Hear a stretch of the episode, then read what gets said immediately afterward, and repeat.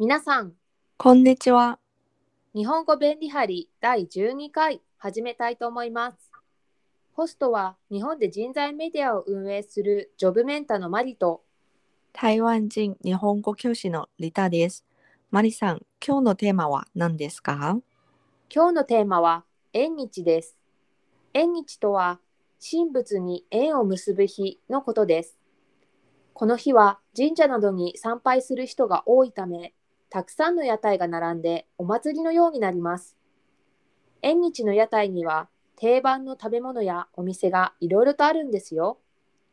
例えば食べ物だとチョコバナナやリンゴを丸ごと氷飴でコーティングしたリンゴ飴、綿飴やたこ焼き、焼きそば、かき氷などたくさんあります。先週も縁日について少し話しましたね。日本の夏はお祭りと花火大会が一体イベントですね。屋台に行ったらいつも綿飴やたこ焼きを買って歩きながら食べます。マリさんは好きな屋台の食べ物がありますか？私はやっぱりかき氷ですね。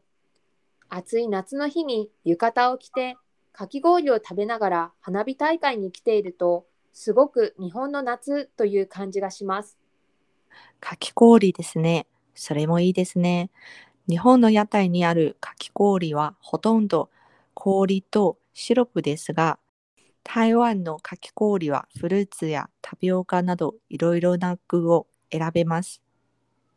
夕食の後、よく買いに行きます。